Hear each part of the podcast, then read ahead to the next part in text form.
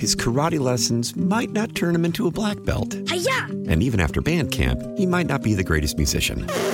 But with the 3% annual percentage yield you can earn on a PenFed Premium Online Savings Account, your goal of supporting his dreams... Thanks for everything, Mom and Dad. ...will always be worth it.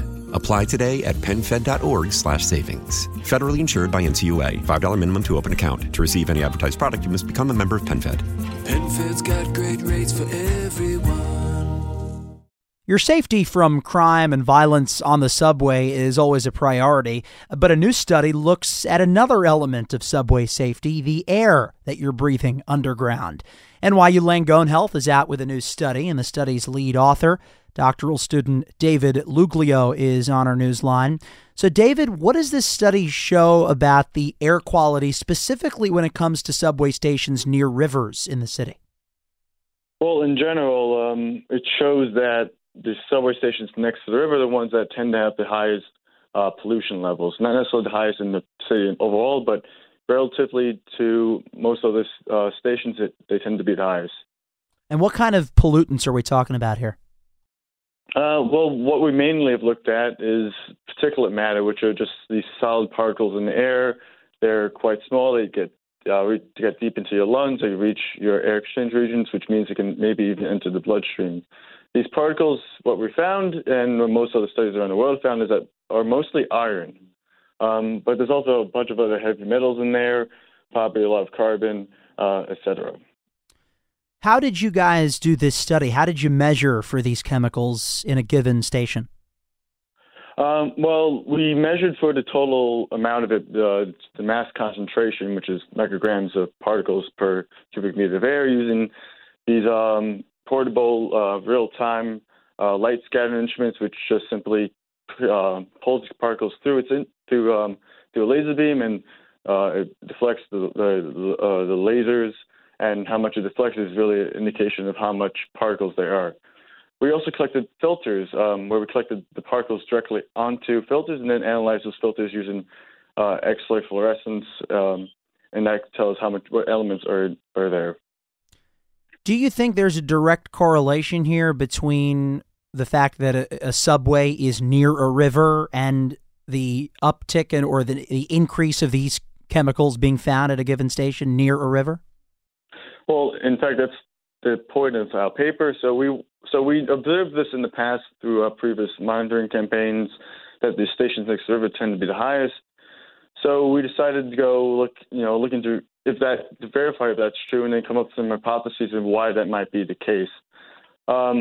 So the results in the paper show that, in fact, that these stations are more polluted than the ones 2 or 3 stations away, which definitely supports that those original observations.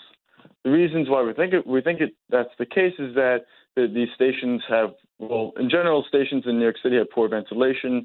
They operate by the piston effect, where as trains pull in, they push air out through grates in the street, which you guys probably have noticed near subway stations. And as the trains pull out, they pull air in. That's not a great way of ventilated stations, as we see high concentrations in general in underground stations.